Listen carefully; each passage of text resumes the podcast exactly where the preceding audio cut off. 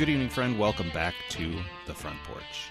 My name is Dennis Rogers, and once again, I'm joined by the indomitable Michael Daniels. Hey, that's a really good job. That's I can't say that word I, without messing it up. Did, did I did I um, nail it? I, mu- I mumble through some words on this show. I don't know what I was trying to say. Well, you did. of- e- either this or Klingons and Dragons. I was reading off something like "Leave us a review." I kept like mumbling some part of that. Indom- indomit- indomitable. I, Indomitable. I can't. I, I don't think I could do it again. That was one Yeah, it. one time. Solid. one time you deal. landed it. It's 10, 10.0. Hey, Solid. Hey, how, how are you doing this week? Good. Pretty good. Pretty good. It's uh, it's cold, but I'm staying inside where it's not as cold, and uh, yeah, yeah, High high of uh, one degree this week. I'm excited. yeah. That's it's crazy talk. It's I- I'm actually winter, excited for Winter the- in the Midwest. I'm excited for the uh, school delay. That's what I'm more excited for. Mm. Although I, I can't do it. I got a lot of stuff going on at work. Uh, I spent my time uh, in the cold this last weekend uh, watching our challenge. So that was Our challenge. Let's let's get right into that. let's do it. This week's 2020 challenge is the Nicholas Sparks adaptation, The Notebook, featuring Ryan Gosling and Rachel McAdams. Also, uh, shoot, completely drawn a blank. Oh, uh, the the the Maverick guy. Yeah, I know who you're talking about. Yeah, Duke, yeah, Duke. Uh, who's that guy? Yeah, James Garner, James Garner. R.I.P. James Garner. right? Uh, He was so The- good. Man, I miss that. and um, and the mom, Gena Rowlands. right. as the as oh spoilers. So if you've not seen this movie, if you're not playing along with us, uh, Spoilers. and and you've got a date night planned, um, Yes. or or pre-committed yourself to watch a romantic movie with your family because of a podcast you're recording, uh, go, go check this movie out. Or you know, if you have some more time and you're into that sort of thing, the book was better. So I I uh yeah this this is the quintessential romance date movie type thing, right? It it people say the Notebook, and that's it has a whole connotation. Yeah, because unlike really most like when you think of romance films, they're romantic comedies or they're those Hallmark movies that are so uh saccharine, they're so sweet and gross that they're almost unwatchable for most uh, uh, rational thinking people. Right. I'm, I'm, be- I'm being really harsh. Like, th- th- there's a there there's a time of year and there's a frame of mind, just like Monty Python or horror movies or whatever different things people are into, uh, that you can sit down and watch a uh, mindless, feel good Hallmark comedy, movie, mostly around the holidays. It feels like the, comedy, the Christmas romance. Prince, those kind of things. Exactly, exactly. Yeah, th- this now this is different than what I would usually do on, on our on our challenge. uh, Is that uh, where we talk about you know what do we see this time through? Because I, this isn't one of those movies that I feel that you and I have watched many times. No, not like our first. Well, I had not seen E.T., but uh, both Raiders and Shawshank I'd seen several times. Many times, right? This this movie I saw maybe once, and back in the book was published in '96, but sometime before the movie came out, which was 04, I want to say like 2000, 2001. There was a time where I was reading a lot of this kind of a little bit lighter, uh, not serial, but like there are a handful of authors that just were pumping out books in that time and maybe still are. I'm thinking about like uh, uh, James Patterson, John Grisham, uh, Nicholas Sparks, obviously. Yeah. And so I had read this book and I I saw the movie maybe once, not when it was in theaters, but sometime after that. And so there were a lot of details that I didn't really remember and uh, some some minor and a, and a, a couple of major uh, departures from what I recall of the book when I read it, something like Yeah. 15, almost 20 years ago. Well, the I didn't even know this was a book. I remember you saying something about it, and I like, oh, I didn't know it was. Right. I. It's funny because while it it is a definitely good romance thing, and it's and, and I I'll admit on the show I'm not above the watching these things as thing because I, I like I actually like good romance uh, things. I um, romantic comedies I kind of like. Uh, this is not a romantic comedy. This is just a romance. Um, they're they're just as much as a, an emotion as horror. I better than that. I don't think. Uh, or being scared, being happy, being sad. You know, Oh, you mean in terms of the the film or the the um, created work being a little bit manipulative? No, I mean, in the, just in the terms that like some people don't say, "Oh, I I don't like that because it's the genre of X, Y, or Z," or it's it's just a romance, or it, I don't like sci-fi because it's sci-fi, right? Like I Sure. I enjoy all. I honestly do enjoy all the different genres, and this is no exception to the rule because the Notebook is really is a really one of the quintessential romance things, and it's a good one. Uh, but bringing it back to the book, I, I don't know how it would be on a standalone because I think that the movie is lives and breathes by Ryan Gosling and Rachel McAdams. I mean, those two just have the on-screen chemistry that make you like. I mean, he smiles and she smiles, and they're just like this adorable couple that are perfect. You know, her mannerisms and his mannerisms, like oh, you just want them to, to be together. Uh, so right. I, I don't know how the book would would work for me, or how it would would or wouldn't work, but you know, Well, to to refresh myself on those details, I, I googled this and I found a website called uh, shoot, what did I just say? It it's uh, that was not in the book dot com. of course, right? Yes. uh, which uh, of of course that website exists. Um, but uh, so I I remembered some of the details, uh, and there are a handful that are kind of trivial. Like in the book, he writes her a letter once a month, which is maybe somewhat more realistic for 1940. Right. Um, in, instead of every day, uh, the town name is different. Uh, they're separated for 14 years in the book instead of seven years in the movie um, and uh, apparently a big a big difference is that um, the the relationship between the two main characters in the book is just is just generally positive all the time where in the film they're much more like Adversarial. fire and ice they're, Yeah. they're they're always they're always fighting and um and that kind of stuff and what else uh, he writes the notebook in the book instead of her. the The main difference that I know bothered a lot of people that I talked to back, you know, when this was a slightly more more recent movie, um, is that in the book, the book doesn't end the same way as the movie. Oh, really? Okay. And again, pretty if, important if you're still yeah, if you're still listening and don't want to get spoiled on the ending of the Notebook, It uh, does have a, an ending that's worth skip ahead. not listening to. in the in the book um she passes away sort of off screen but he survives because there is a follow-up book um about a relationship involving one of their children and Noah is still living Oh, really? Okay.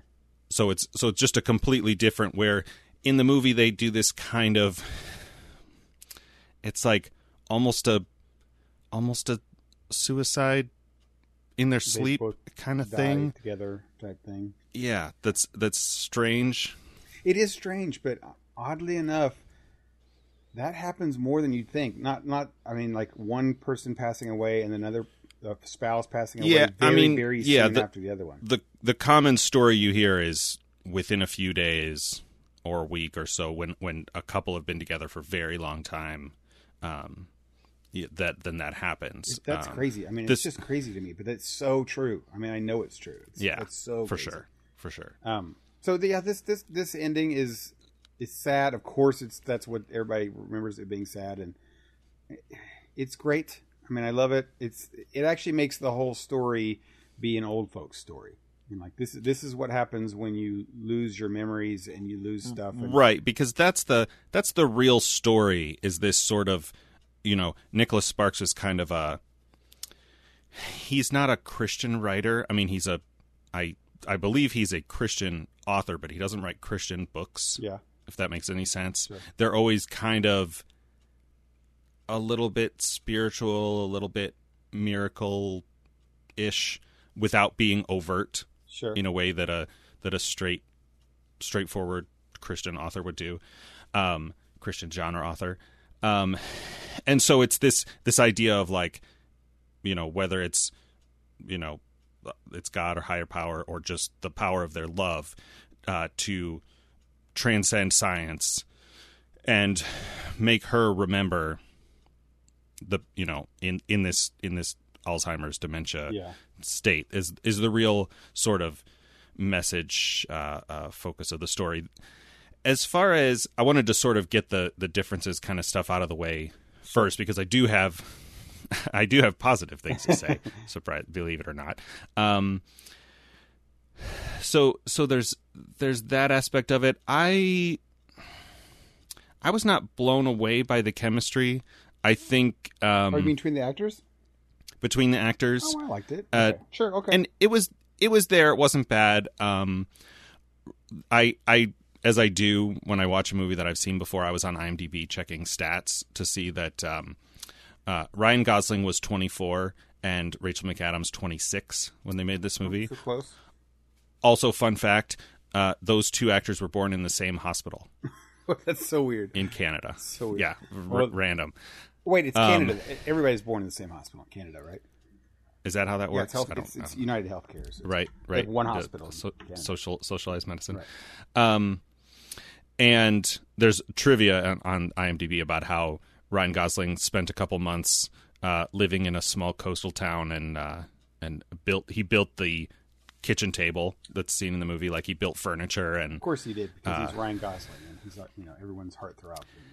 i i think he was a relatively unknown when this movie was made Oh, probably. I think this is one of his first uh, first things. But anyway, I I brought that up to show like you know the story opens with them. They're that's supposed to be like seventeen, Yeah.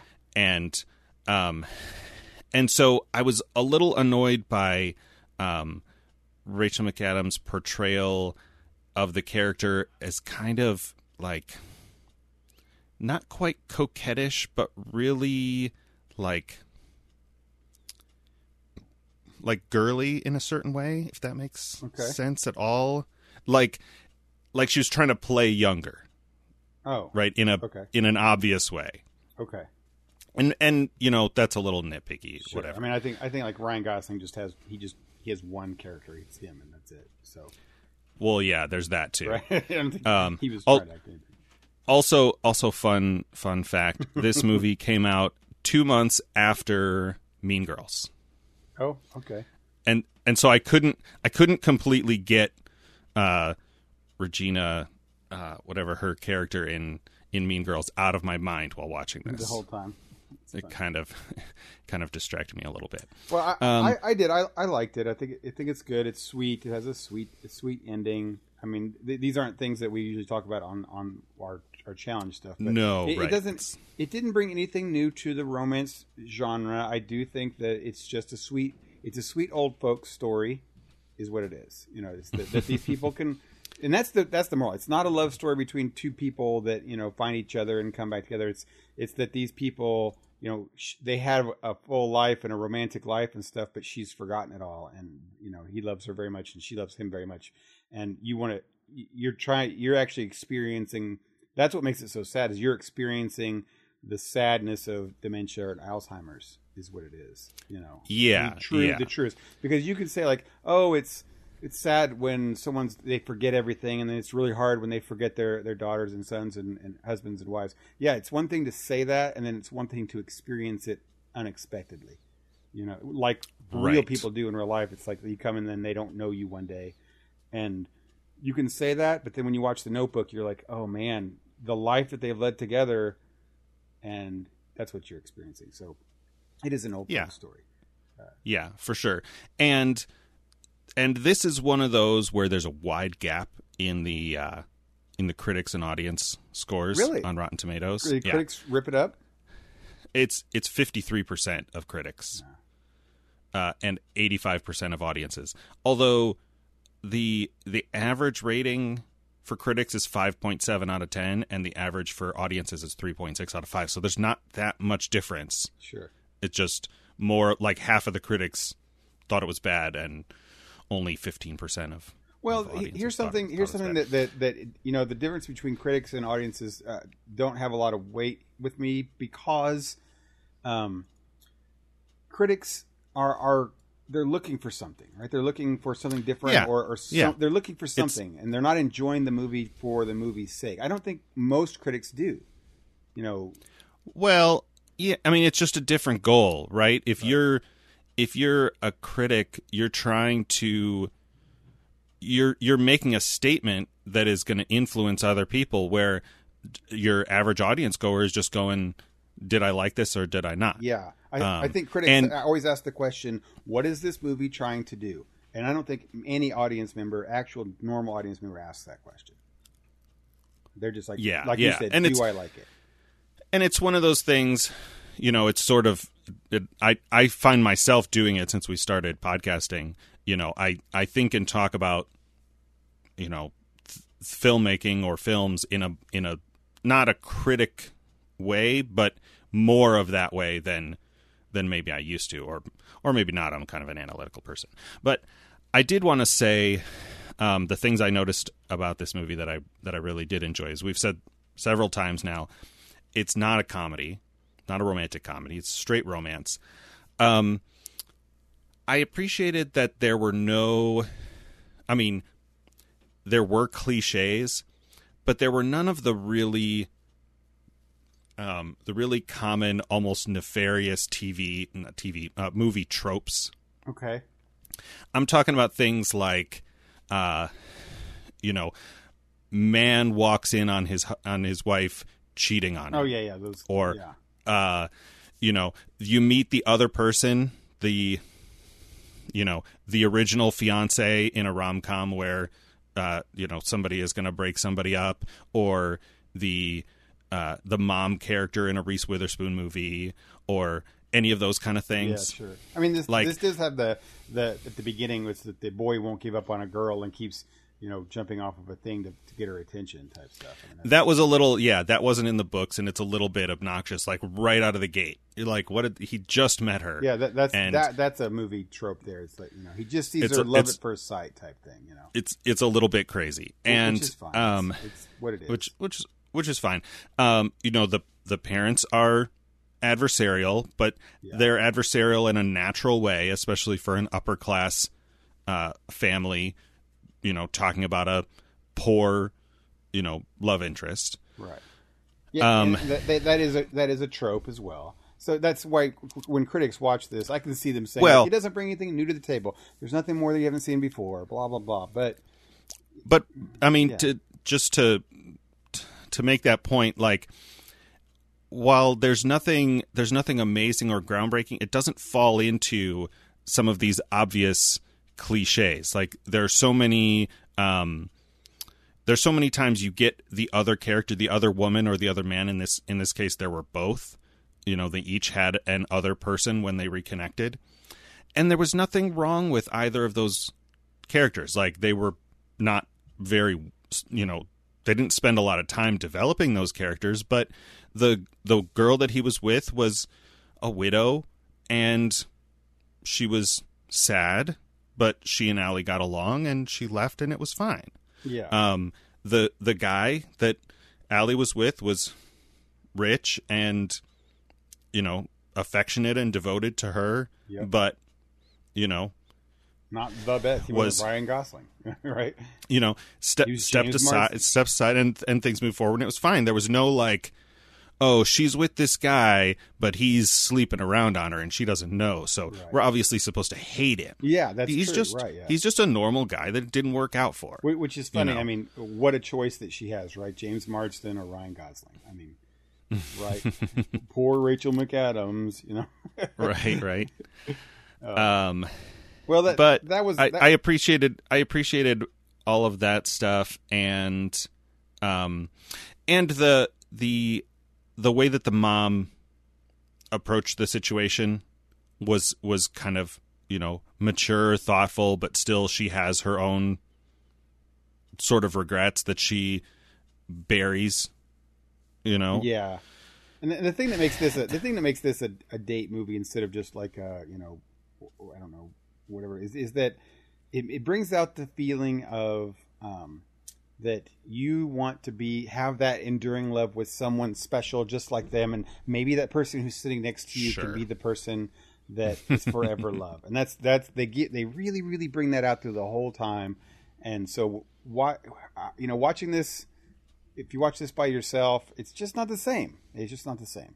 I mean, it's just sure you know, it's just a, a show, which is fine. Uh, but so our, our next one, Dennis and I were talking, and we have we've decided to do a couple things with the the order. We we had like a pretty predictable order with the poster and things were going, but we thought that we'd run this by you and see if uh, um, what you think. We're we're gonna move some things around kind of unpredictably. I would just check on uh, frontporchpodcast.com and look at you know we're just going to redo some order stuff, mainly logical stuff, right, Dennis? Like you had said something about Halloween last week and changing things. Well, yeah, in our um, in our initial schedule, just going down the list, um, we have Halloween coming up in the middle of February, yeah, and so we said we should probably swap that into October.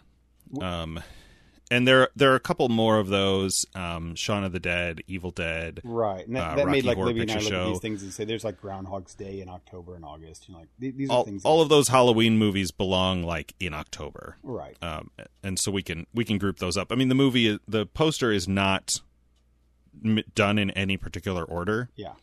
um, and so Certainly Yeah, not to our to our podcast's uh, start and end dates. Um, but but we No, we no. So so yeah, just check check it out. We're gonna change the schedule around, and we're doing that starting this next week, right? uh, yeah, I think since it's our next show will be recorded on February. No, we'll we'll publish on February 11th. Is that right? Yeah, because Yeah. this show will go up on the fourth. Yep. Um, and so we'll just go ahead and watch Groundhog Day since it's going to be Yeah, Groundhog Day between now and when we record That that, again. that kind of makes me happy. I mean, just because I now I'm looking forward to a nice, fun Bill Murray movie, right? I'm not sure if I have seen this since I saw it in the theater. Oh wow, nice, cool. That's that's gonna be fun then, because I've seen That was it. one of those. That was one of those. I I spent the weekend with my cousin and my aunt, and we went and saw that movie. And it was probably not a movie that mom would have wanted me to see had she not seen it. But then once you watch it, it's like it's like PG, Yeah, maybe PG thirteen. Like there's nothing that I recall being in it. I, I will say look for look look for look at this one or notice this when you're watching it. Notice the fact that Bill Murray is supposed to be a romantic leading man, which is just yeah, exactly that's my response right there. Um, so just pay attention. I, every time I watch this movie, I think like, wow, somebody at some point thought this this guy was a okay. So just pay attention to that. I'm looking forward I to it because I, I like I'm good. I'm happy for uh, the other option. uh, would be some He's Schindler's he's List. he's funny. Being funny goes a long way. I, I'm told. Uh, just ask our uh, next topic guy, uh, uh, Seth MacFarlane. Mr. Seth MacFarlane. Right. So let's talk about some Discovery, can we? No, no, Orville. Not, Orville. not Discovery. The Orville. Uh, so season two of The Orville is out. Um, how much of this have you seen? Uh, I watched four episodes. Uh, Before I realized that there's only five out that we can watch, and I'm like, oh my god, I don't want to watch all this in one day, so I stopped. Well, I I did watch all five of them, See, exactly right. See, you just. Gave I me mean, to to be to be clear, like the second and third one, I had on while I was, uh, um, and maybe I'll get into this a little bit when we do good times, but um, while I was organizing my Gloomhaven box, mm. so I was I was half watching, half listening to those those couple episodes. Yeah, the I I love the Orville. I mean, it's, I do. I and and I and it's just getting just like we everyone says with everything. Have patience. We're all cynical and and heavy critics when a, a new show comes out, and oh, Sure, it's not this, sure. not that, and and history always shows that you know shows need time to get their legs and find their places, and the actors need time to get into the characters.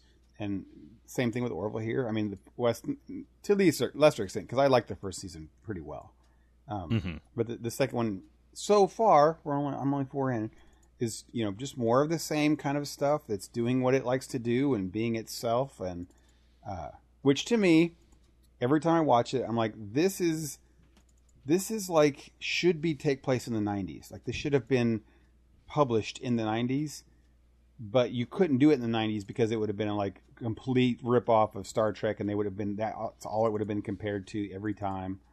Now it's Right. its own standalone thing, and it's clearly Star Trek's still comparative, but you know, it's definitely its own thing. Well, yeah, I mean, so we talked about this last uh, during last season, and said that um, the Orville is like Star Trek if humanity did not change the slightest bit between now and yeah, space if, space if we didn't have time. Gene Roddenberry in the picture, if Star Trek was written Yeah. by somebody that wasn't Gene Roddenberry, Yeah, and not a not a futuristic utopia, just a future where people are the same. yeah, And so I I went into season 2 episode 2 episode 1 um pretty excited.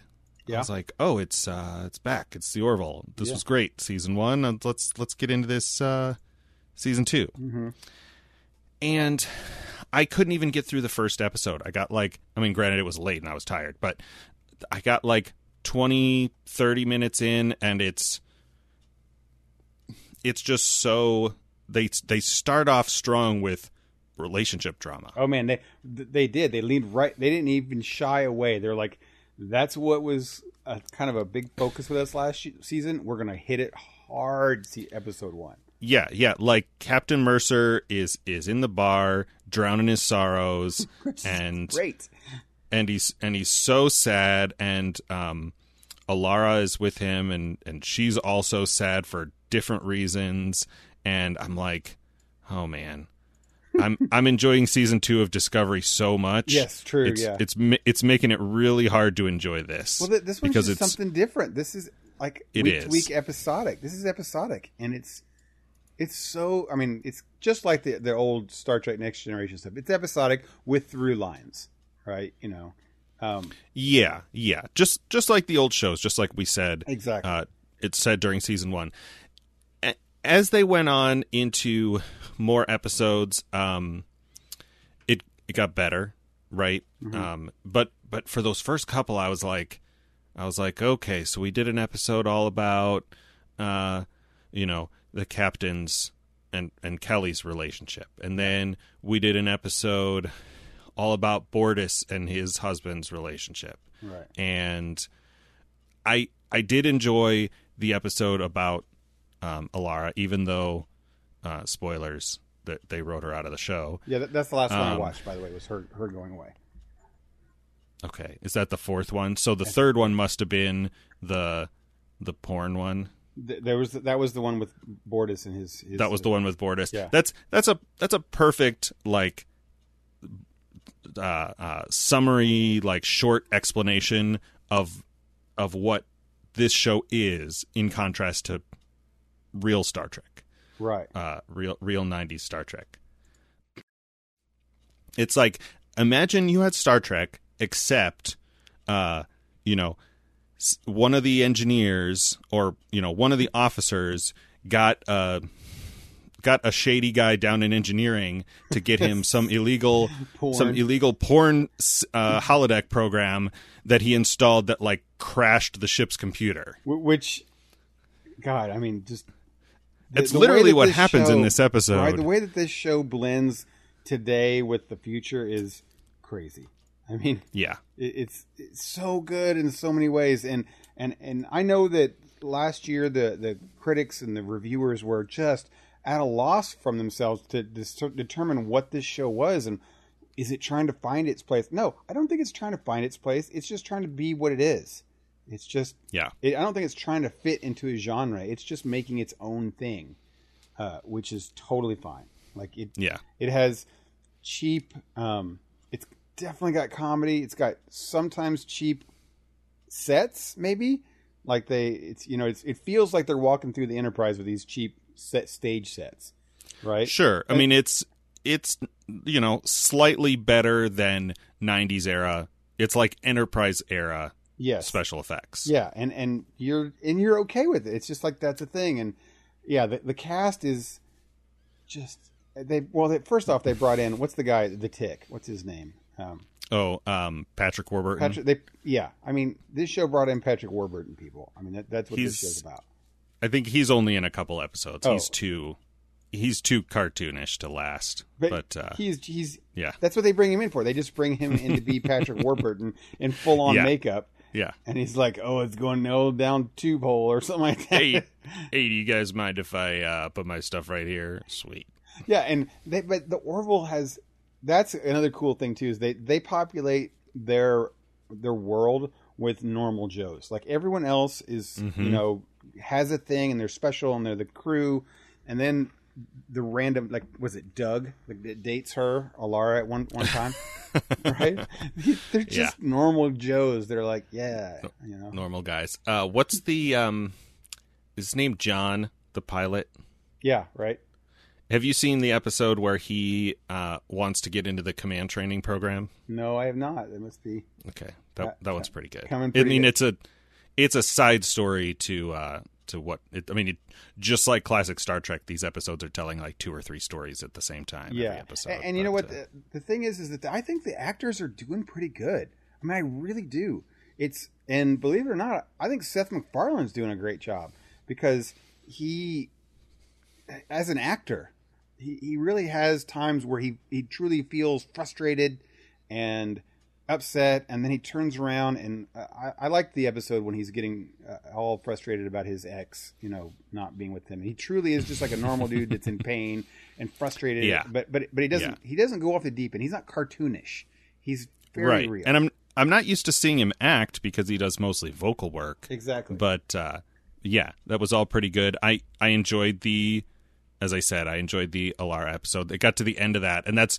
one that I had on while I was doing other stuff, so I wasn't really watching it, but I you know would kind of look up when stuff happens. It's a you know good sort of family conflict resolution sort of episode, and then when she leaves anyway, it's like a you know surprising surprising twist and she leaves the gift and i'm like what is this gift going to be? This is kind of weird. Pickles. What is the pickles? And- Was- did i miss something about the pickles? Oh, you didn't get that. That's I thought that that might be a a thing because they didn't do it in season 2.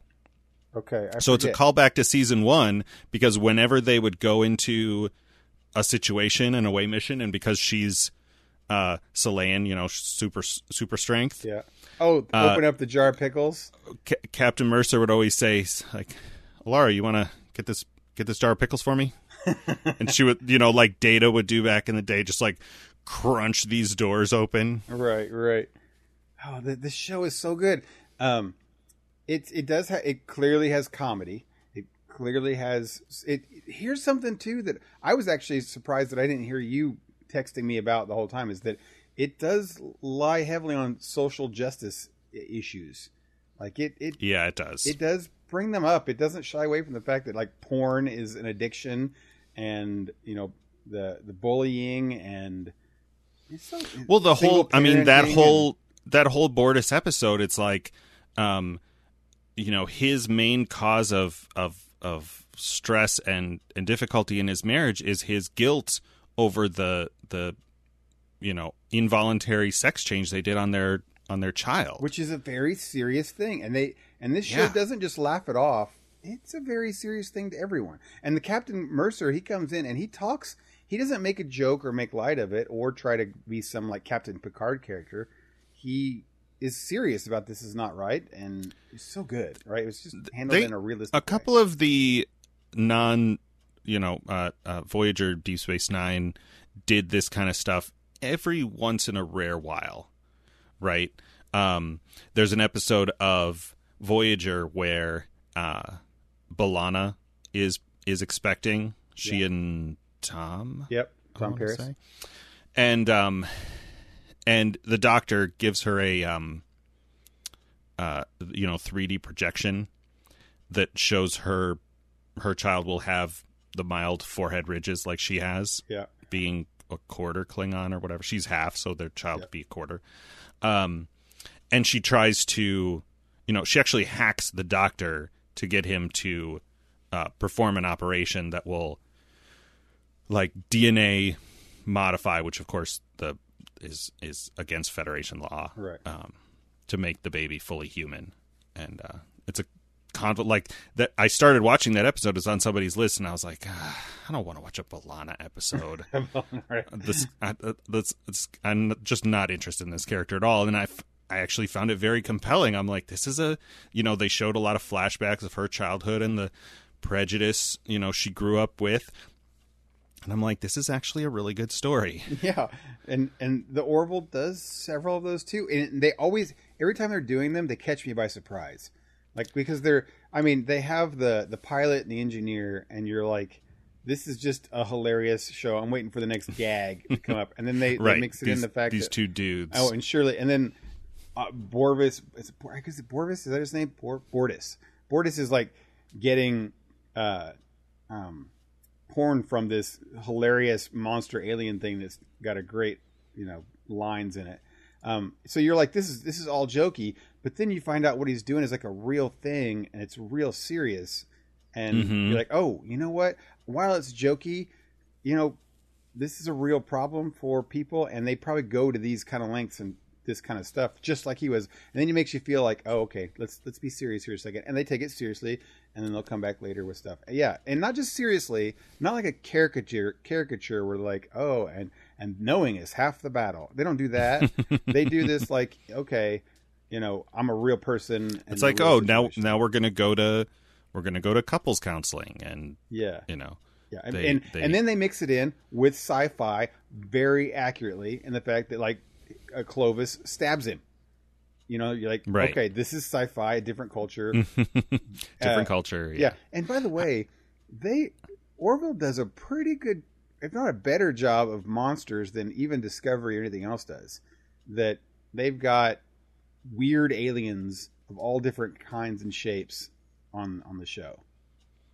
well it's i mean a lot of that is because they're not afraid to do stuff that's silly. Sure, right? Like like they'll do stuff that's very serious like that entire Bortus plot um arc. But they'll also do like patrick warburton's character has an elephant trunk. It goes to his Like- stomach hole, right? right. The like star real star trek would never do that um and so so yeah they can do more goofy crazy stuff how did you like um uh the cameo uh Xelayan character in the Alara episode So so oh the the two there's two cameos. there's two well the um shoot i had his name but now it's gone It's, there's Um, Doctor Phlox and then the, the other doctor. There's two doctors. yeah now. the the the voyager emh doctor played um her her father in season one oh yeah I, yeah I didn't I didn't know that. Okay.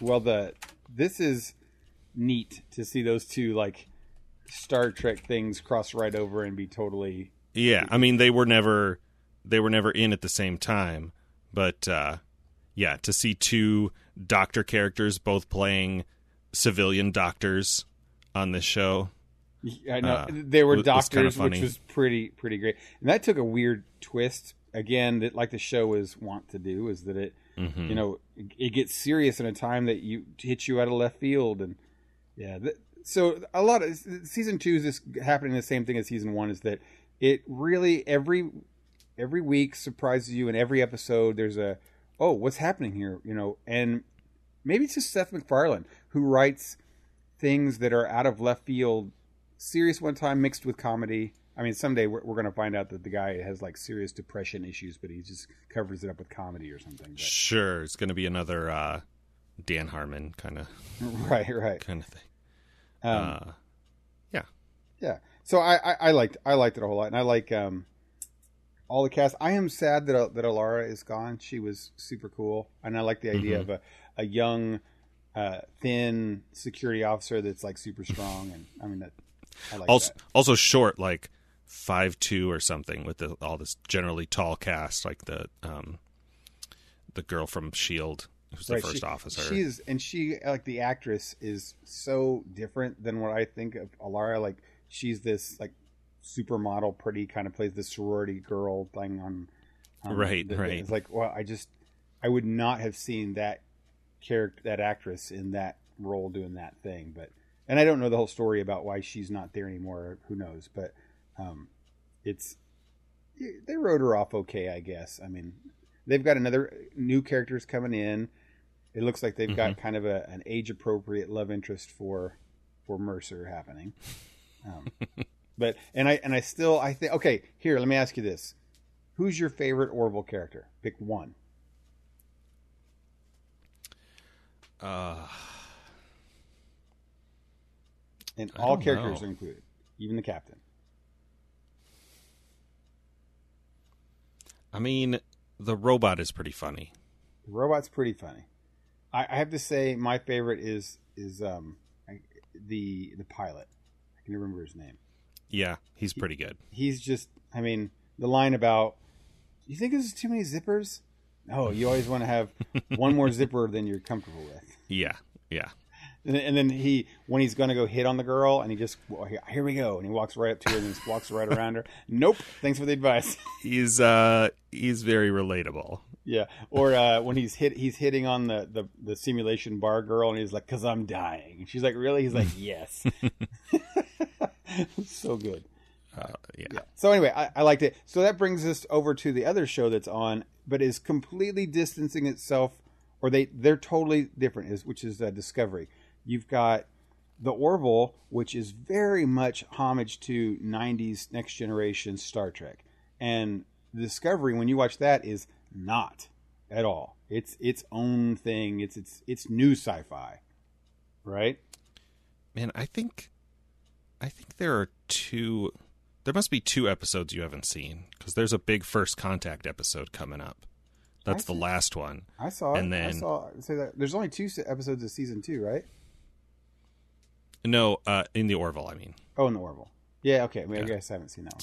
Sorry, I'm I'm thinking about this because this episode is a first contact. This uh, Discovery season two, episode two, is a first contact episode, and they're like four or five. I think it's five of uh, of Orville season two is also a first contact episode. Right. But anyway, yeah, I I'm really liking this season two. I love this Christopher Pike uh um interpretation or whatever this version of this character. What- he's so always what's- been what's he's always been kind of a What's different between that Pike and this Pike? I mean, this Pike just seems like a paladin. He's a true hero, right? yeah, m- maybe that's what it is because there were so many like and I'm you know, I'm on record on the show as saying that I love a flawed hero. Um the first season had so much so much darkness, so much betrayal. Yeah. And and I know that's weird like usually between the two of us I'm the one that is on board with a kind of dark story and you always want a a happy ending hero's journey. Sure. But Yeah. I I think just the contrast of having a character like he comes in and he's just he has he has some good like not funny lines but good relatable lines. I love when uh they they want to do the thing they want to go to the beta quadrant and of course all the Trek fans are like, "Oh man, the beta quadrant that's way over there on the other side of the of Klingon space, you know, it's if you're looking at it on a map, it's actually kind of probably not far from the uh the Shackleton Expanse stuff in Star Trek Adventures. Yeah. But uh, um, they're like, well, we can uh, we can use the spore drive, and they really quickly move past the like we weren't we were not supposed to use the spore drive anymore, and they're like, well, this is a thing. I'm sure they'll overlook it. Let's do it. right.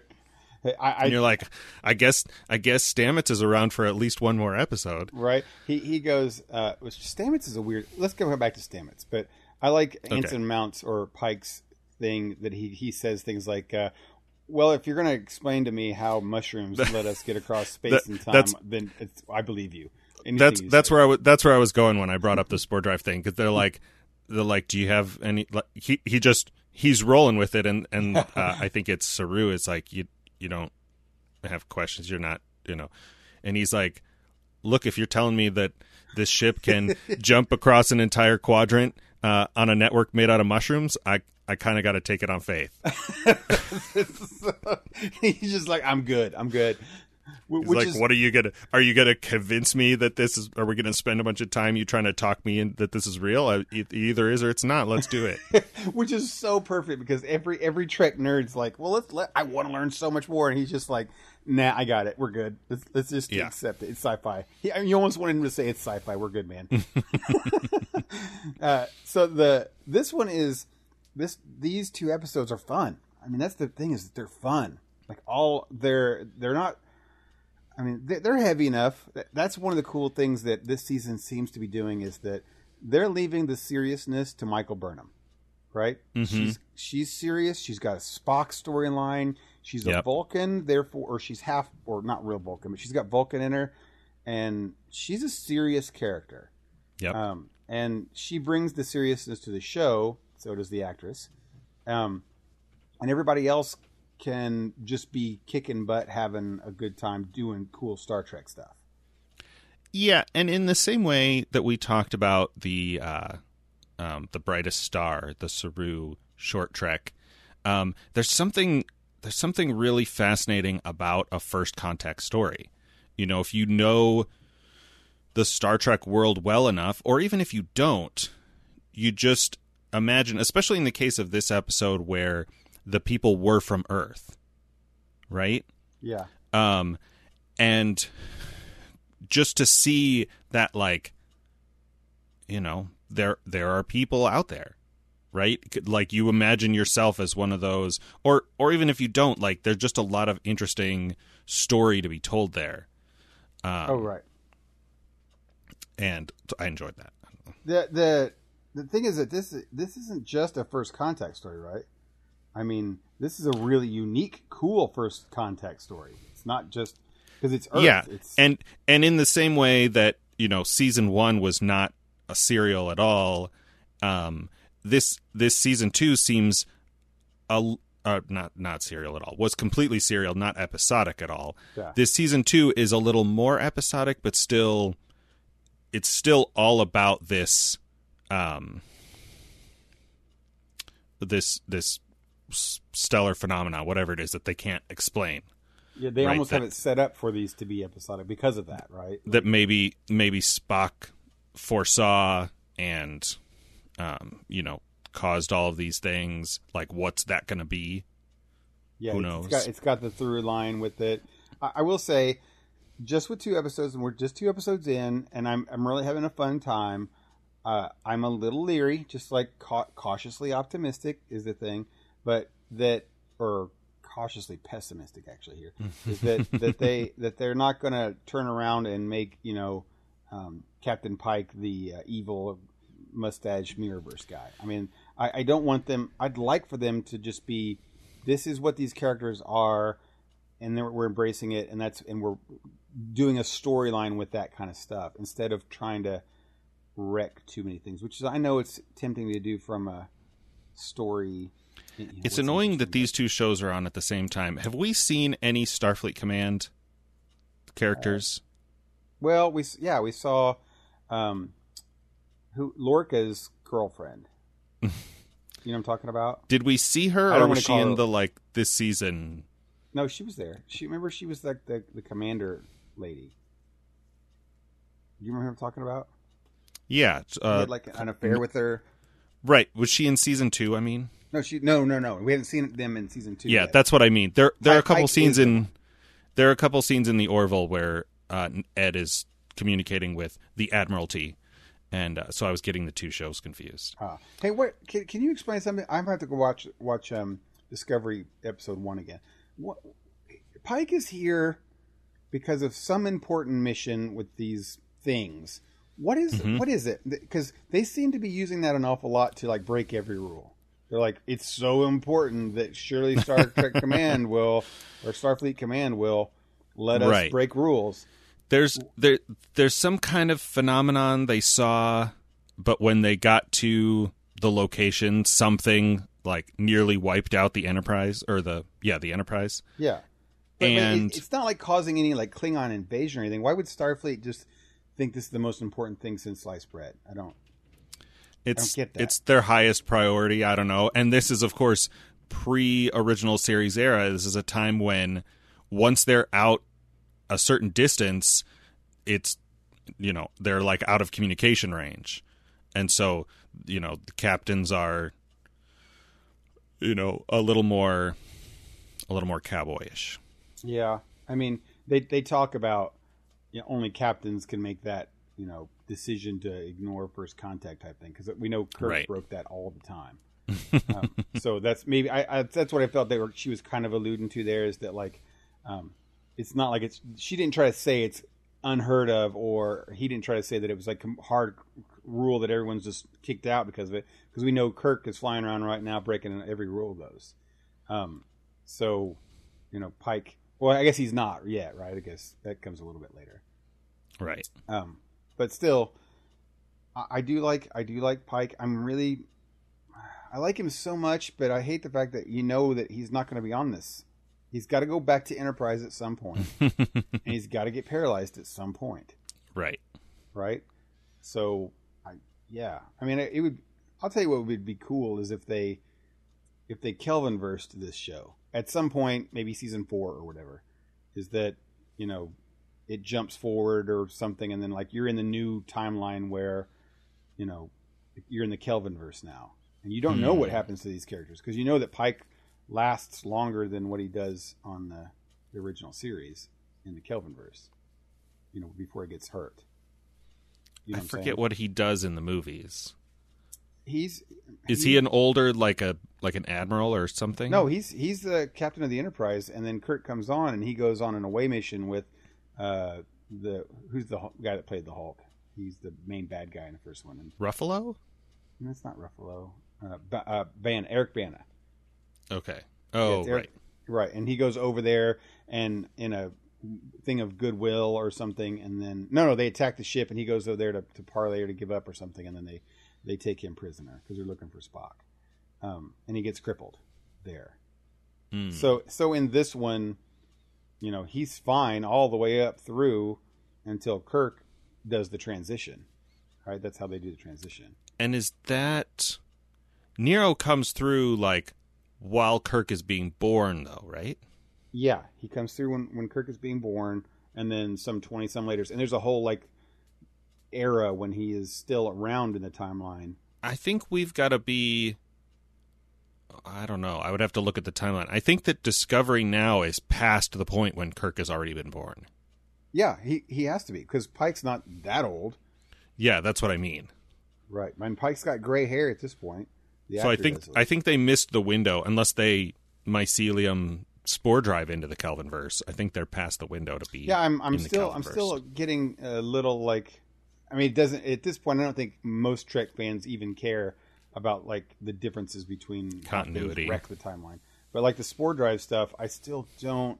I, I thought they had a pretty solid lock on the fact that you know we're outlawing it because it caught you can't do human genetic research stuff, but right. they're now that season two they're just using it like it's again it's like it's part of the show um which is a little confusing i know i I have a feeling they're going to make stamets specifically like he he has bad side effects from it Sure, like that's he's the only one who can do it, and then then something's going to happen to him.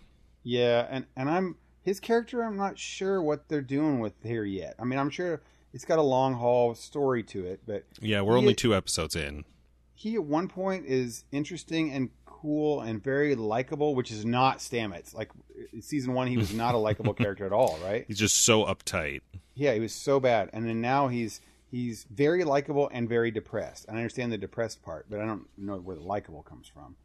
Um, Well, it's Tilly, Tilly for sure. right? Yeah. Yeah, which she again, the actress does this next episode amazing, and she's got some kind of cool thing happening with her, right?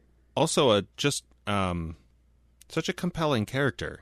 Her like you know she goes in there and tries to extract the thing, which I'd sort of lost track of the deal with that asteroid, but like dark matter asteroid in a artificial gravity Yeah, thing and you know gets reprimanded but she's trying to um you know she's trying to help Stamets you know and so that's it's this whole this whole sort of a, it, it's a little bit like the Wesley Crusher thing but without being anywhere near as obnoxious. No, because way- instead way better, instead of being instead of being a child prodigy genius she's just a normal flawed human being with a big heart who talks too much talks too much, and and he even tells her like try not to try to talk less or something, right? And He's she's like, oh, he's cool. like, what does he say? He's like, repeat after me. Say less things or something like that. right, right. And and the uh. actress again is playing it so well because she has her reaction to that statement right there is is a has just facial expressions. That's not something you can write on a page and say what Yeah. Looks like. and the actress just has facial expressions that you feel at one time sad, but she's wants to say stuff and then you know doesn't and it's so good. Or she runs onto the bridge and the way she says things and you know yeah. And all the other characters are pretty neat too. I love hearing the robot talk the robot on the, on the bridge. Um, Mm-hmm. right? Saru being in command is neat when he's in command. He becomes like he's the people's champion right? Like Right. he he comes like all right we're we're we're brainstorming this problem here. He's not like he's captain. He's just like the team leader right yeah. Yeah. wh- which is kind of neat. Um, I, I still haven't figured out why Michael Burnham now is also back in commission. She's like a science officer now. And I, I didn't get that either. She was a traitor to the galaxy at one point. Now she's totally okay. I mean, I think the rest of the facts came out, and or somebody pardoned her. Hmm. Wasn't she on trial at the end of season one? I don't remember, but you know, it's it's fine. We just gloss over that. I'm looking forward to um, old uh, Shenzhou. What's the captain? That's the bad guy now. The old emperor. Um, Georgiou. Mm. evil or evil Georgiou. Yeah. I'm looking to evil forward to evil Georgiou coming back. Evidently, I I read a little bit is that like her that character is has some backstory in the Star Trek expanded universe or whatever it is, where she becomes part of like a the basically the CIA of the Starfleet, where they, Oh, they go uh, and, and Uh, Section thirty-one. Section 31. That's it, right? So she Yeah. becomes part of them, and they're going to bring that up in this in this one, um, Hmm. which is kind of neat. I'd like. I'd, I'm looking forward to seeing that character come back in, in into play here. Um, the actress is great, and the uh, the character is pretty cool. Except somebody did make a comment that when she was emperor, she's hardcore genocidal evil. She's not like. Oh, let's have a redeeming arc here. Like she ate Saru's people in front of him Mm-hmm. right? And and then made fun of him and talked about how like oh it's so delicious to eat your own flesh of. Like, she's evil.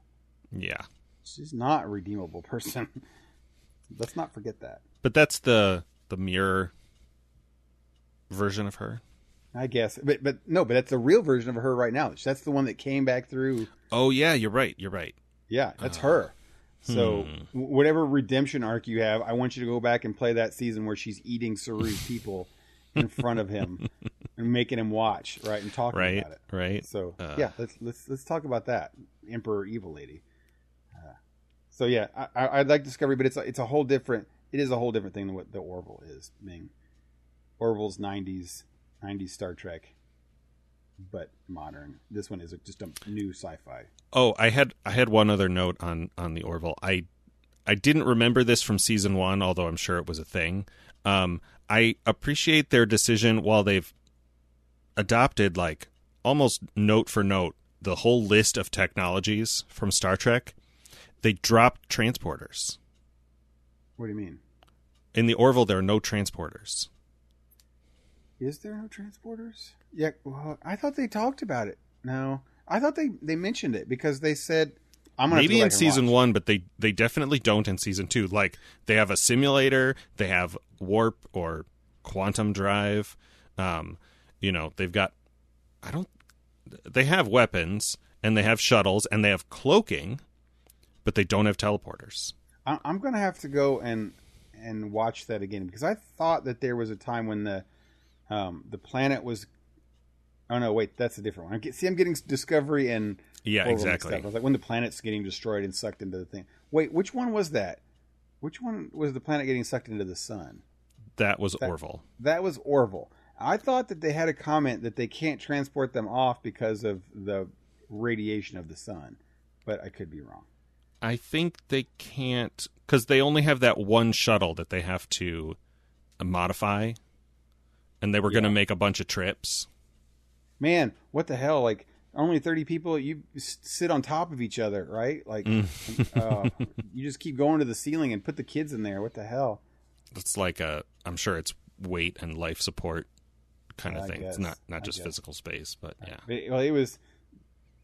That's another one of those things, and, and that that show does is, you know, it's funny, it's serious and laughter, but oh my god, a species is dying, and how did that come across on this show about porno? You know, Yeah. What, Yeah. all at the same time. What am I supposed to feel here? Am I supposed to laugh at the porno guy, or am I gonna? Then Uh. the virus, the porn virus, comes and affects the ship, and you're like, "Oh my god, seriously, they Mm-hmm. better fire this guy." Right? he, he infected the ship with a porno virus, which is so great. Oh man. I, I, I love them both, and I'm and I'm really happy. I, I I like. I was just thinking before the show. I like that Discovery is releasing one week at a time. We had the same discussion a year or so ago about you know dump Netflix dumping things all at once, or Mm.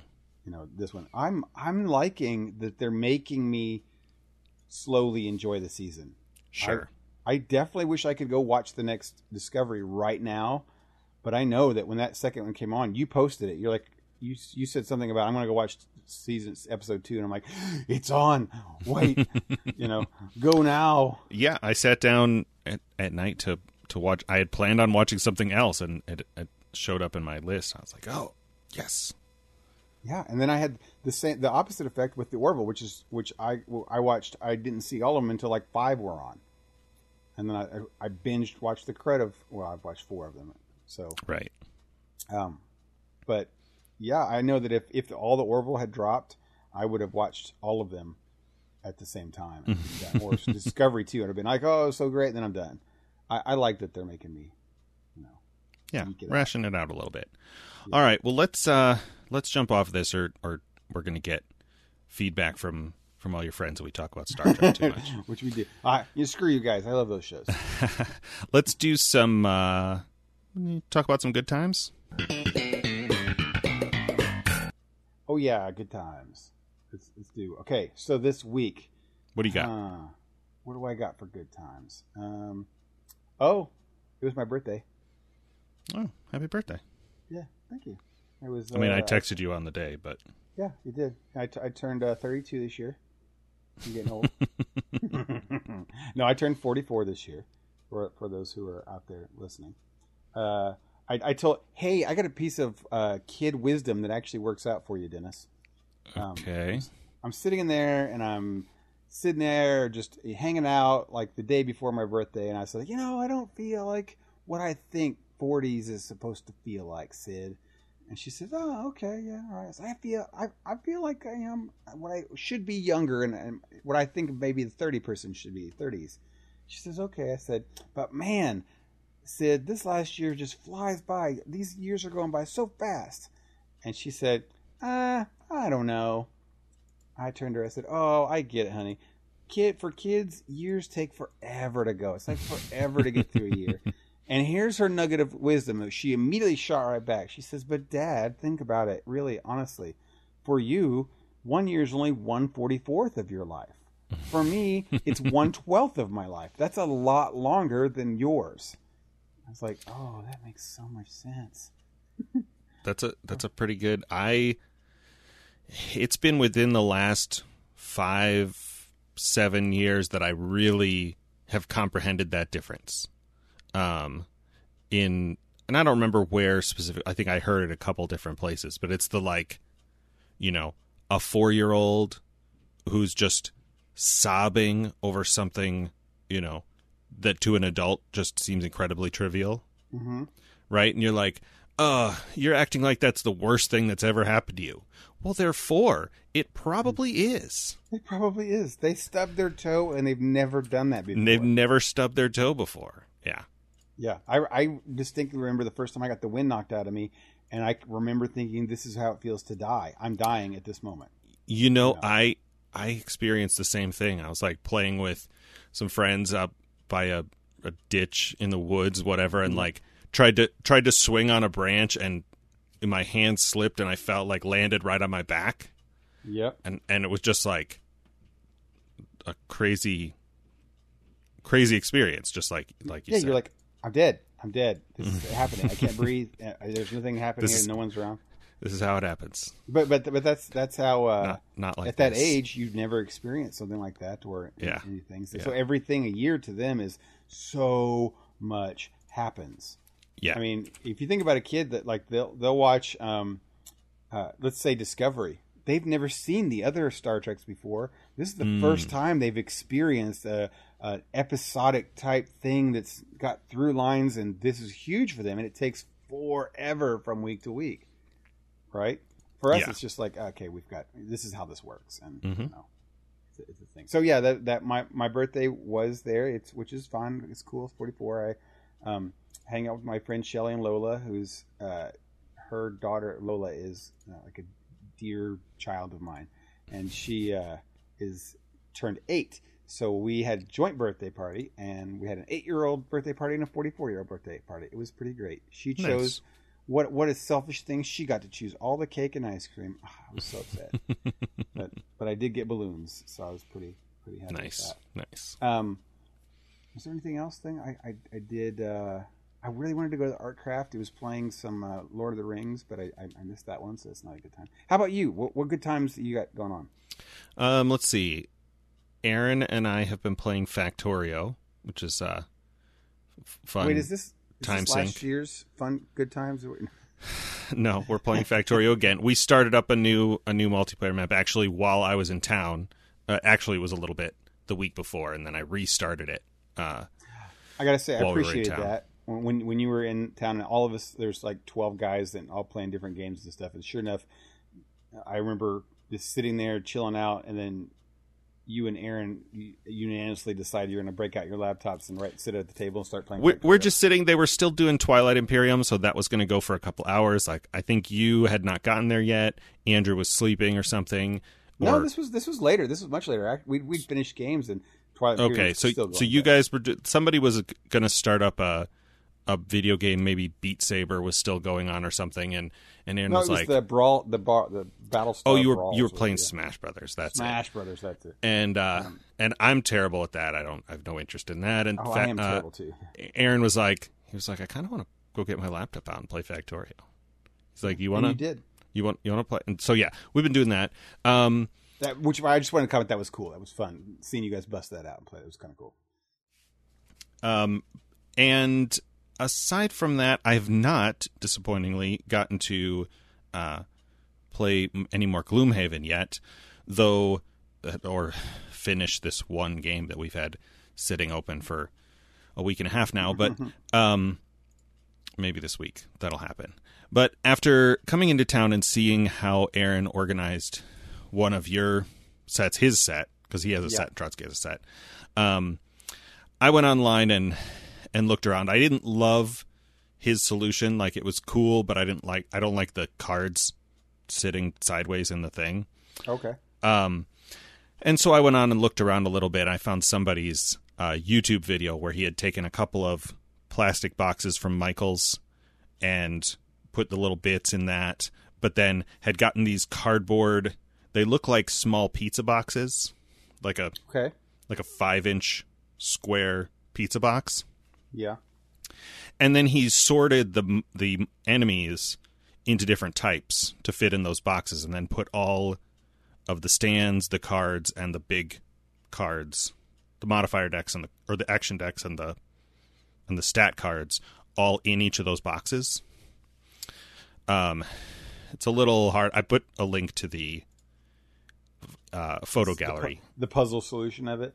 Yeah, yeah. So you can see how I did it, and then I linked to his YouTube video. The boxes I got are just a little bit bigger than the ones he had, but they still fit.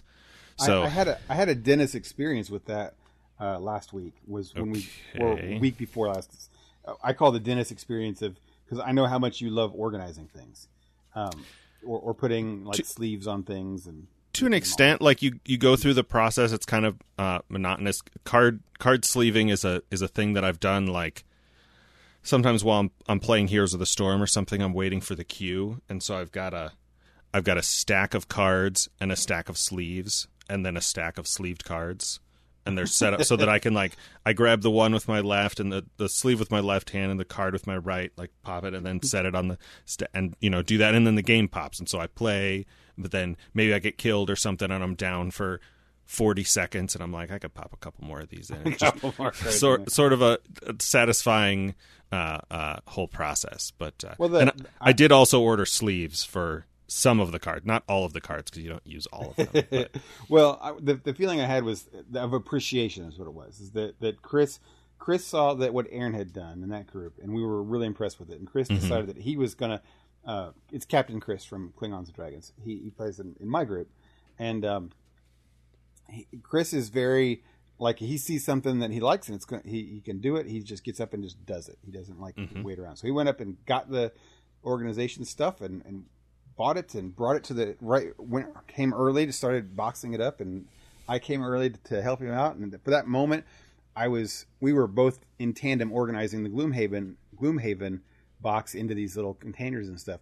And as we were doing that, I started to feel like, oh, this is so much nicer that I know where all these are things are at. I can see mm-hmm. them. It's all mm-hmm. e- readily accessible without being mixed up and in piles.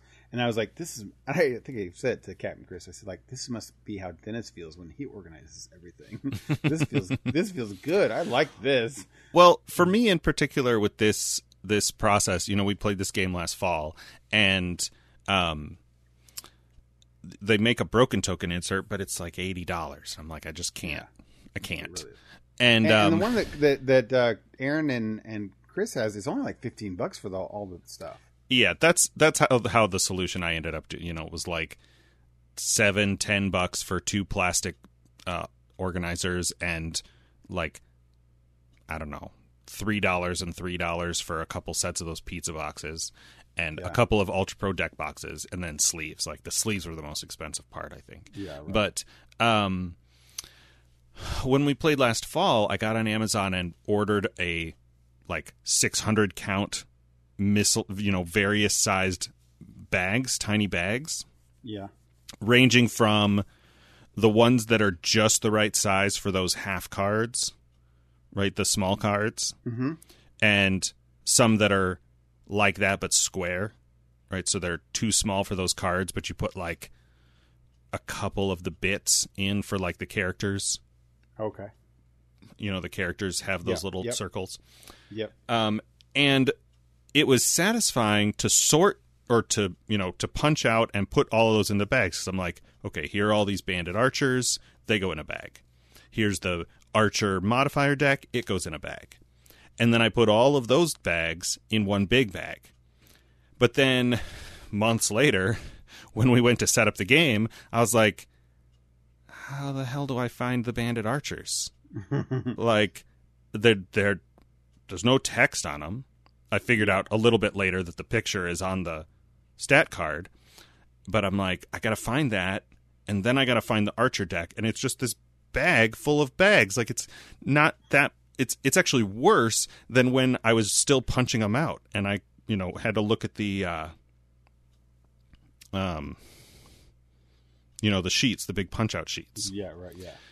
Uh, and so yeah, I was like, this is not going to work. I got to do something else. So I did that. Well, I, but I did the the, up, first time so. I ever did anything like that organization wise, wise was years ago when I did the uh, the Lord of the Rings the the living card game. Like I Right. I had organized all that and sleeved them and put the little things and cut them out and and I gotta say it's so there's something satisfying. It really is when you get things so organized and done and and you can just pull things together and put it back and feel. It's just a feeling you have of like it's order, of order. It's only I can think of yeah, um, instead of like a lot of times when you uh, well if i pull out my world of warcraft the big board game now all those like miniatures are all in one big huge pile and stuff and it takes forever forever to just organize the stuff right uh, to be able to pull up in a game and just be able to play it is pretty satisfying yeah. I mean, it's it's like a lot of things. It's like doing certain kinds of household chores or Sudoku or anything like that. It's like you go through this go through this process. a sort of low level mental and and not not really physical, but a little bit you know uh, uh, manual. Let's say because you use your hands. Um, yeah activity, and then you have some level of satisfaction of accomplishing a goal. all right hey man we got like we got we got a little bit of time left just a little bit of time here left so we, we've got a whole bunch of topics that you and i wanted to kind of talk about but I- i'm gonna i'm gonna throw two of them out for you out of all this list that we've got and then you They're, get to pick like one five things. finish. Don't don't uh, Right. Gild the lily there, but uh, okay so so you get to pick which ones we want so you want to talk i know you and i have been playing last week we put off talking about um, some mobile games that we've been playing uh, specifically Marvel Battle Lines. Um, uh, is that what it's called? Marvel Battle Lines or Battle something or other? That's a weird, but I sort of understand it if that's what it's called because of the way that yeah, it, it's the called Battle Lines. works. Um, that we can talk about that one, or uh, do you want to spend some time on th- this week? The Birds of Prey trailer dropped, so we, we can do our tra- our trailer talk, or we can do a mobile game talk. I mean, I don't have a lot to say about either one of those things. Uh, that's Um, why we only have like ten minutes. We got ten minutes left. We can talk about one of those things. All right, let's uh let's talk about this this teaser for a teaser for uh Margot Robbie's Birds of Prey film. So, can we talk for a second about how stupid it is to have a teaser for a trailer? oh, it just bugs the crap out of me. What do what do words even mean? It's Say just to kind of like it's it's like a save the date. Or maybe that's what a teaser is, and so this is a save the date for a save the date. For the save the date, for the save the date. Yeah, just just don't show us this and put out the whole thing. I don't I don't get it. I mean, I mean, obviously they don't have anything yet, so they're just reminding everyone that this is still a thing. Yeah, I mean sometimes it really works when you don't know that like um, there's a, a new Star Wars movie being made, and then all of a sudden, out of nowhere, you see Star Wars. You don't, like uh, coming 2020. Yeah, you don't get crushed under the weight of your own hype. Well, Right. I mean, on the plus side, now everybody has like over a year to to go and Google who the hell the um, Birds of Prey are, right? Yeah, even if you Google, you won't care terribly. Um, I don't All right, know. Mike. So It- you're the you're the comic book guy here. This is like yeah, this is the female characters from Batman, right? yeah, that's that's that's the sum totality of it. So there's Um, are we going to get some like some Harley and Ivy? Uh, No, uh, I don't think shenanigans. nope, it won't be any of that. This will be. I I think this is going to be a Harley movie. Um, sure, I mean obviously. Yeah, I mean, rightfully so. The way I she she's most of what you see in this in this very short video. Yeah. Uh, the way I kind of understand it, that they were supposedly originally there were going to be two movies planned. It was a Harley Quinn standalone movie and then a Birds of Prey movie, um, and then they decided to combine them all because, well, Suicide Squad was not that successful, Mhm, Um, mhm. uh, but Margot Robbie definitely was. Uh, with Harley, Right. Qu- Harley Quinn. Right, mean, rightly so. I mean that year that movie wasn't even out, and we saw like fifty Harley Quinn cosplays at uh, at Gen Con, and most of them were that version of the character. There were a handful of of the Arkham game versions or the the original cartoon version, but most were that. I mean, because it's so simple, it's like shorts and, a, and a t-shirt and and pony And a uh, pigtails, you know, and a the, bat. the daddy's little monster one yeah um yeah it's and, and she was great she's great she's a wonderful harley I, I think she's i'm glad that she's still continuing on that character you know piece that together with aquaman somehow get some of the good characters in wonder woman the good actors and the good act people of dc Mhm. together um but um i don't know if it's a harley movie then then fine with these other supporting characters, but it's titled Birds of Prey. Do you remember the whole title of the thing? There's it's a really weird um, I do not. title of it. Uh, it's it's uh, if you look at the the script, Margot Robbie um, posted a screen on her Instagram account, a screen capture of uh, the the the script, and it's called in like normal type Birds of Prey. Okay, um, and then it looks like um, Harley has written in a subtitle for it and then put hearts around it and signed it. so so the, the I think that I think that's actually supposed to be the way it is is that um, uh, that it's supposed to be a, a Birds of Prey movie that Harley's going to hijack because it's called Birds of Prey and the Fabulous Emancipation of Fan- One Harley Quinn, Fantabulous Emancipation of One Harley. and I think Quinn. that's going to be the official title. Hmm. Um, so I don't know. For a comic book standpoint side, they're like C list characters at best, and I think B list characters age out of this show. Like you said, Poison Ivy. Uh, Harley makes it, and she's not a Birds of Prey. Like she's not in the Birds of Prey. Well, it's she's not- all are they? Black Canary and Huntress. Uh, Oh, those aren't even Batman characters, right? Those are from Green Arrow. No, those are bat, mostly Batman characters. I'm not Are sure if? Black Canary is, but I know that she's in a lot of Batman stuff. Uh, Isn't Huntress is definitely one. Oracle's definitely one. isn't Black Canary Green Arrow's girlfriend? Am I going Yes, crazy? correct. Okay. That's correct. But she's in a lot of Batman like comic books and stuff. Okay. Okay. Right. I mean, they're they're street level heroes. Is what they are. Yeah, right. Right. I mean, the, most of Batman is right. That's the Yeah. that's Um, sort of part of it. So so I'm not going to go into it too much, but just the, the long and short of it is that that uh, Birds of Prey. I'm put my opinion on this is was just like there's a bunch of sea level characters.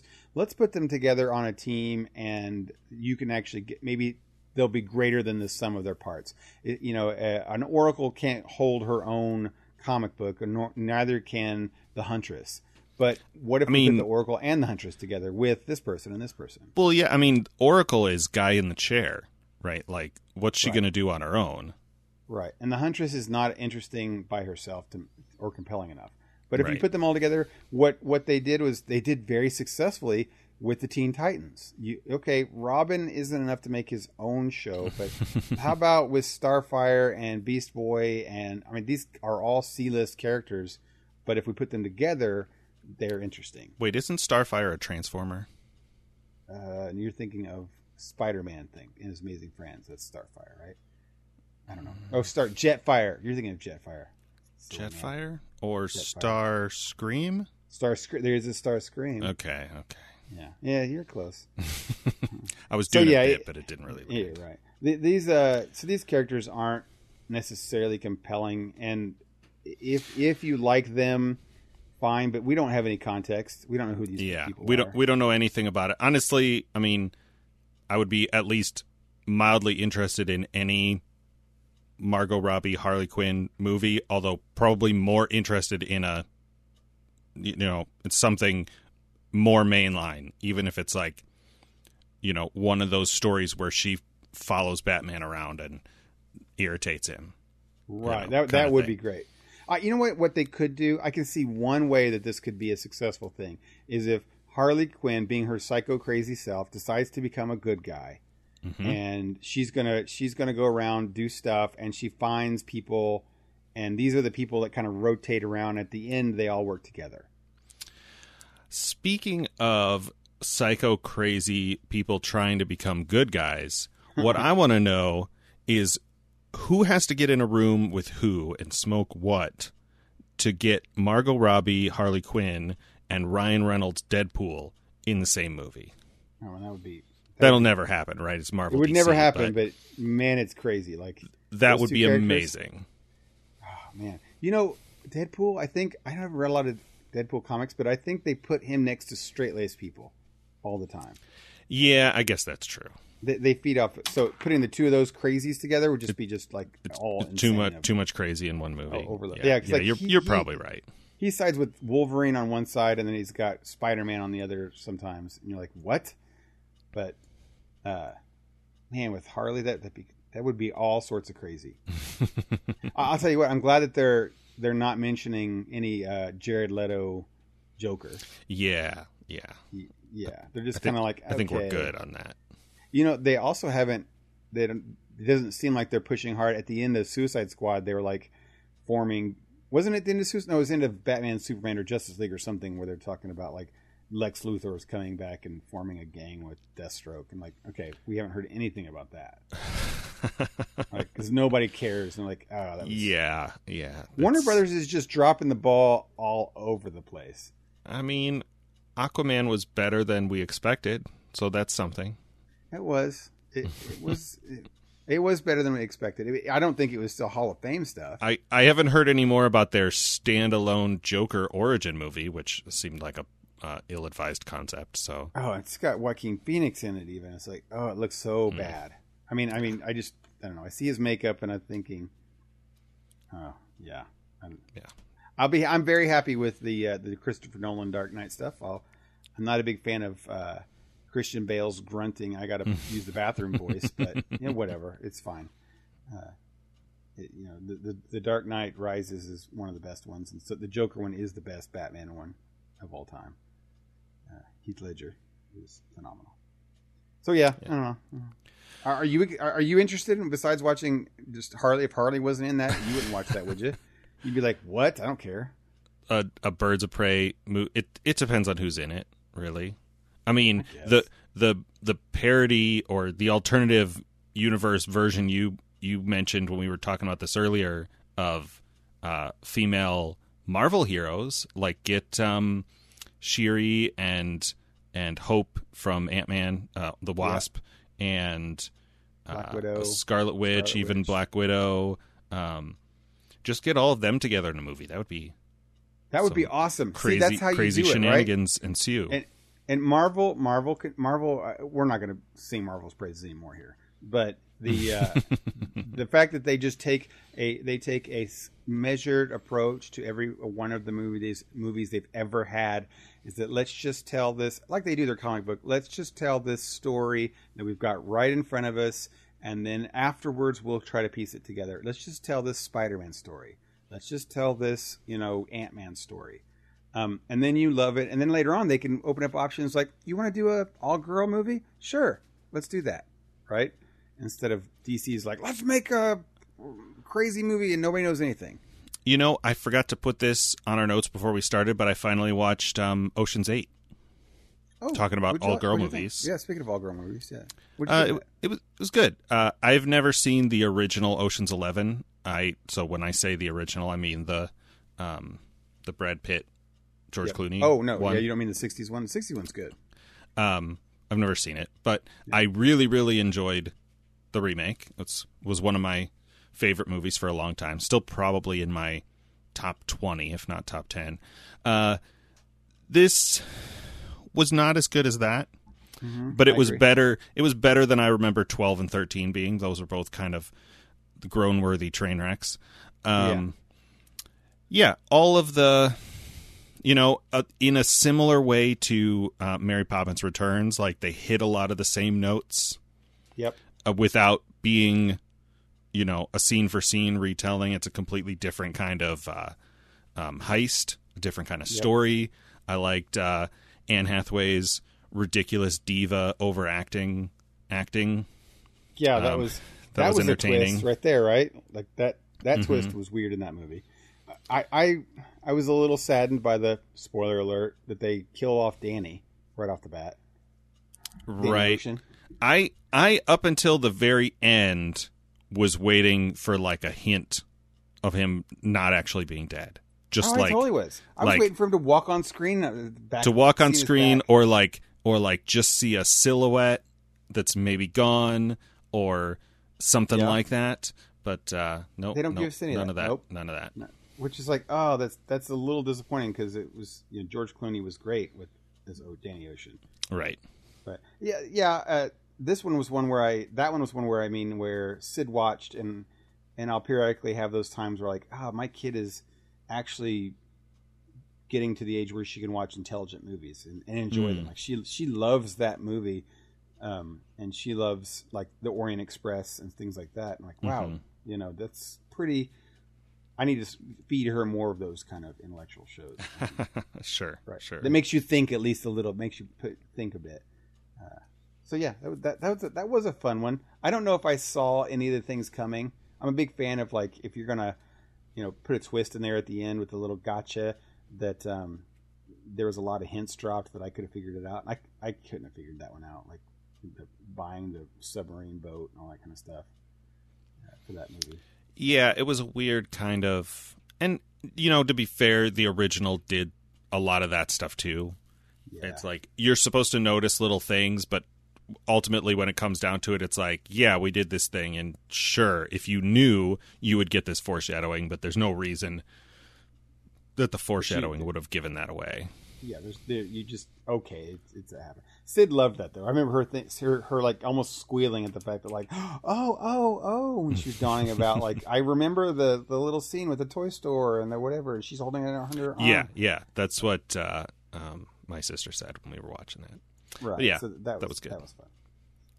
Hey, man, we're rolling along through this show tonight. We're uh I think we're I think we're good. I think we Yeah, hit all the I'm glad I remembered that movie. I didn't I wasn't crazy about ending on that uh Birds of Prey. It's kind of a, a downer note. Yeah, I mean, we we we would have lost at least two lives tonight had we not talked about the Ocean's Eight. That was good Yeah. save there, man. Good save. Yep, yep. All right, you you good? Wrap this up. Yeah. I, I got it. Let's do this. Let's do it. All right, you've been listening to Front Porch. This is episode 75. Uh, thanks as always to our friends at Geek Scholars Movie News. If you like movies or news or news about movies, you should check them out. Geek Scholars Movie News. Movie moves. As as mentioned previously in the show, we do another podcast with uh, three three more of our friends where we uh, role play Star Trek characters. I mean, if you couldn't tell from this show, we're big Star Trek fans. We do that. It's uh, crazy, um, chaotic, not safe for work. Uh, check it out, klingonsanddragons.com. That that's your uh, second second podcast in the porch net, right? You've got a third one in the works. I've heard. Is that Uh, uh, spoiler alert? It's- Uh, all, it- all right, it- all right. Well, It's down the no no no spoilers for that. We'll- we'll leave I, that I off. know. Right. It's it's in its it's in its conceptual stage. So Barry Barry cut edit that out, right? Right, right. Uh, if you have questions, comments, feedback, if you want to tell us which your favorite is between Discovery and the Orville, you can email us at frontporchpod at gmail.com. If you go over to our. I would read that website, yeah, yeah. If you go to our website, frontporchpodcast.com, we have contact forms, and I also have the uh, the list of our 2020 100 movie challenge. We are shuffling up the queue this week to watch Groundhog Day, as as previously mentioned. So check that out. Bill Murray, leading man, comedy, sci-fi sort of story. It's a classic. Yep. Uh, what else? If you enjoy the show, you can subscribe on Apple Podcasts or Spotify, wherever good podcasts are sold. And while you're there, if you leave us a review, we appreciate that. Thanks as always for joining us. And until next time, I'm Dennis I'm Michael. for the front porch. Good night. See you next time.